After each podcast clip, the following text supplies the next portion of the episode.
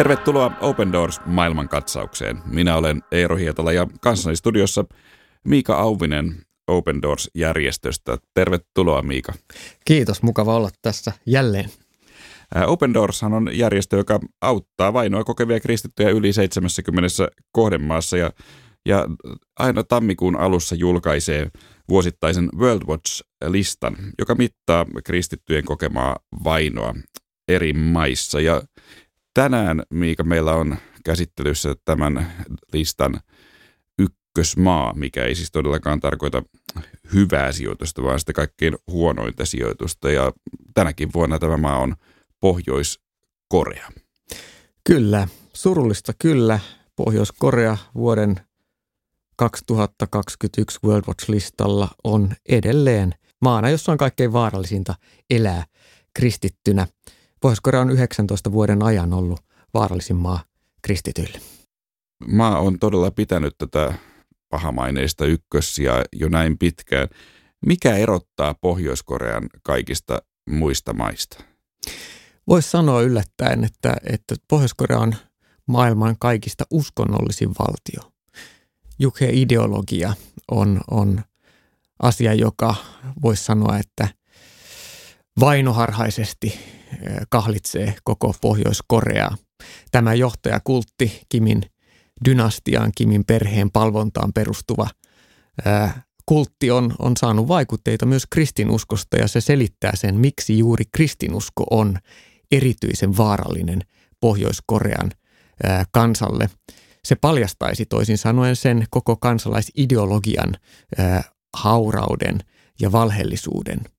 Ja toinen syy, miksi Pohjois-Korea on, on, on tietysti se, että maa on täysin eristetty ja suljettu valtio, jossa kansalaisilla, tavallisilla kansalaisilla lukuun ottamat sitä aivan pientä ylintä 53 hierarkian huipulla olevaa Kimin suosimaa kastia, niin lainausmerkeissä kastia lukuun ottamatta, niin kansalla ei ole mahdollisuutta saada tietoa muusta maailmasta ja he ovat täysin sen ö, oman yhteiskuntansa rajoitteiden, jopa liikkumisvapautta hyvin tiukasti valvovan rajoitteiden vankeja.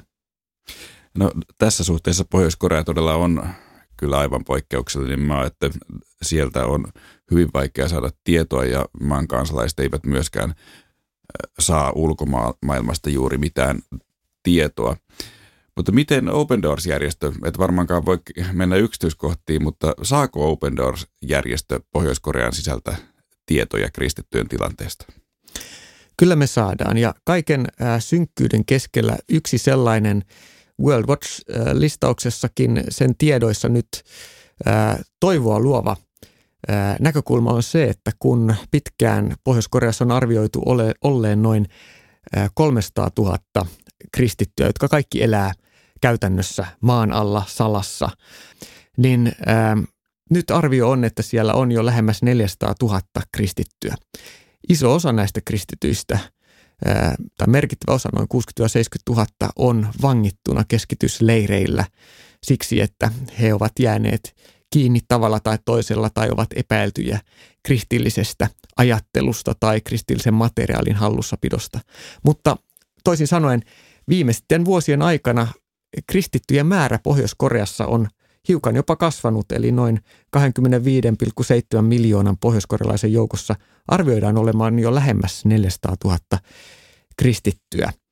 Ja moni äh, Pohjois-Koreasta äh, niin sanotusti vapauteen päässy kristitty haluaa tehdä työtä edelleen äh, pohjoiskorealaisten maanmiestensä äh, hyväksi – haluaa jakaa evankeliumia siitä huolimatta, että se vie näitä ihmisiä äärimmäiseen vaaraan.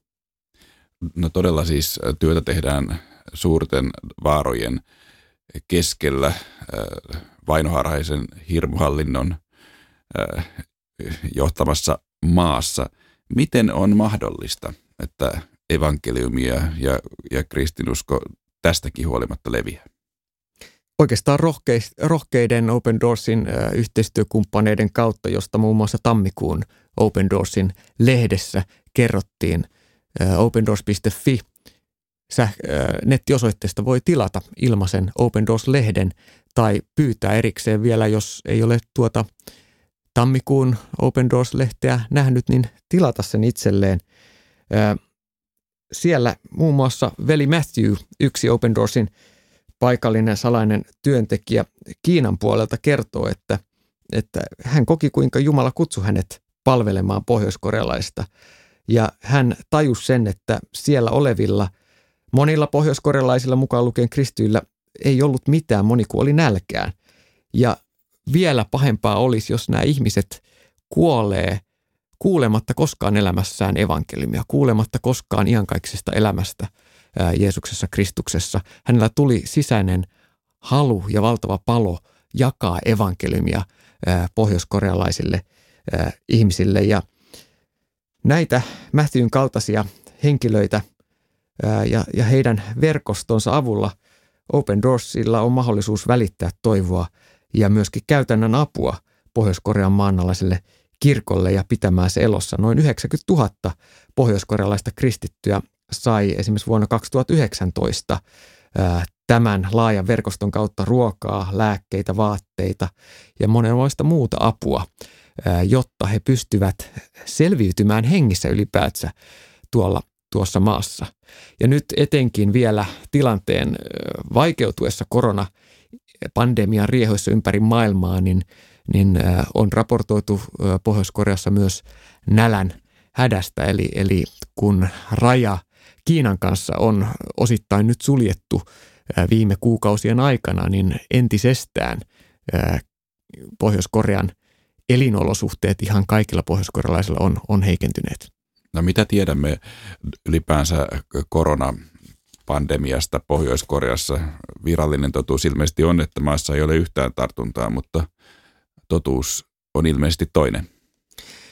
Totuus on ilmeisesti toinen kyllä, koska, koska Open Doorsin yksi Pohjois-Korean ää, yhteistyökumppaneista, Timothy-niminen alueellinen työntekijä, on vastikään kertonut tuoreessa haastattelussa, että ää, kymmeniä tuhansia pohjoiskorealaisia on suljettu maassa ole, oleviin noin 24 tämmöisiin karanteenikeskuksiin. Ja ää, sen lisäksi monia on määrätty kotiarestiin koronan takia. Näyttää siis siltä, että ulkomaailmalle virallisen Pohjois-Korean kertomat tiedot, että siellä ei olisi koronaa, niin ei pidä paikkaansa, joka tietysti ei yllätä, yllätä lainkaan. Mutta joo, Pohjois-Korea on pyrkinyt toimimaan hyvin voimakkaasti muun muassa sulkemassa rajayhteyden Kiinaan ja, ja se on oikeastaan vahingoittanut maata sikäli, että sieltä kun on tullut iso osa hyödykkeistä ja ruuasta myös, mitä Pohjois-Koreaan on viety, niin YK on arvion mukaan 40 prosenttia pohjoiskorealaiset on tällä hetkellä itse asiassa välittömän ruoka-avun tarpeessa. Eli sikäli tilanne Pohjois-Koreassa on erittäin haastava ja jos mietitään taas hetken, mikä kansanosa siellä on kaikista heikoimmassa asemassa, niin totta kai se on juuri ne kristityt, jotka on esimerkiksi keskitysleireillä tai vangittuina jo valmiiksi uskonsa tähden. Ää, mikäli yleinen ruokapula, ää, nälänhätä on Pohjois-Koreassa, niin nämä yksittäiset ihmiset on kaikkein vaikeimmassa tilanteessa. No Pohjois-Korean kristyillä ei ole käytännön mahdollisuuksia harjoittaa uskontoaan mitenkään näkyvästi. Miten he sen sitten käytännössä toteuttavat? Pystyvätkö kristyt kokoontumaan maassa? Ei pysty avoimesti. Kristyt kokoontuu salaa, salaisissa kokoontumisissa. Pohjois-Koreasta ulkopuolelle loikanneet on kertonut, että yksi muun muassa näillä keskitysleireillä ja työleireillä tapa kokoontua yhteen on ollut kokoontua käymällä tiloihin siellä rukoilemaan toisen vangin kanssa. Sen lisäksi luonnossa, vuorilla, metsissä on kokoontunut pienten muutamien henki, henkilöiden kristillisiä yhteisöjä, jotka laulaa hengellisiä lauluja hiljaa, rukoilee yhdessä, jakaa salassa raamatun katkelmia. Moni pohjoiskorealainen on opetellut ulkoa isoja osaa raamattua. Eräs Pohjois-Koreasta vapautunut loikkari ja aiemmin siellä vangittu kristitty totesi, että vaikka he voisivat viedä raamatun, niin he eivät voi, voi tappamatta viedä sitä tietoa ja sitä raamattua, joka hänellä on päässä. Näin ollen Pohjois-Koreassa myöskin raamatun sana kulkee suusta suuhun ja näin kristityt Pohjois-Koreassa rohkaisee toinen toisiaan lähes epäinhimillisissä olosuhteissa. Ja tämä on aika pysäyttävä muistus meille siitä, kuinka, kuinka Jumalan sana antaa voimaa, antaa, antaa myöskin sitä rohkaisua tilanteessa, jossa moni kristitys siellä joutuu pelkkämään ää, henkensä edestä. Ja vaikka todella rangaistuksena paljastumisesta on siis joko sulkeminen keskitysleiriin tai jopa, jopa hengen menettäminen. Kyllä, juuri näin. No millä kaikilla tavoilla Open Doors äh, toimii Pohjois-Koreassa? Äh, toimintakenttähän on varmastikin vaikein koko maailmassa. Joo, mä en yksityiskohtaisesti voi tätä avata turvallisuussyistä. Pohjois-korealaisia on paljon loikannut myös Kiinan puolelle. Kiinassa on iso joukko pohjoiskorealaisia naisia, jotka on houkuteltu mukamassa töihin ulkomaille, joka on osa pohjoiskorealaista vähän niin kuin pakollistakin työkomennusta. Käytännössä moni näistä naista on päätynyt seksioriksi bordelleihin ja sieltä osa vapautuneista naisista on sitten löytäneet evankeliumin ja päätyneet sitten Open Doorsin tukemiin raamattu piiriryhmiin ja, ja löytäneet sitten paettuaan ää, uuden ää, elämän, jossa, jossa saadaan tukea hengellisesti näitä, näitä muun muassa naisia. Monia muitakin ää, pohjoiskorealaisia, jotka ovat paineet Kiinan puolelle, Open Doors tukee. Mutta se, mihin haluan haastaa jokaista meistä on, on tietysti ennen kaikkea rukoilla pohjoiskorealaisten puolesta ja etenkin niiden kristittyjen puolesta, jotka tälläkin hetkellä elää Pohjois-Koreassa. Eräs äh, Ming Soo-niminen pohjoiskorealainen on, on kertonut, että kun hän jälkikäteen ymmärsi, ettei, ettei hän itse tai Pohjois-Korean maanalainen seurakunta elänyt ja taistelu yks, yksin, vaan Open Doors ja monet muut kristityt eri puolilla maailmaa, eri järjestöt tuki heitä rukouksiin, niin, niin se on antanut hänellekin voimaa sekä fyysisesti että henkisesti. Ja se rukouksen merkitys myös toisen Pohjois-Koreasta vapautuneen EUn Hyyn sanoin on, on todella tärkeä. Hän sanoi, että rukoukset ovat todella tärkeitä, sillä ne johdattavat monia pohjoiskorealaisia tälläkin hetkellä Kristuksen luo.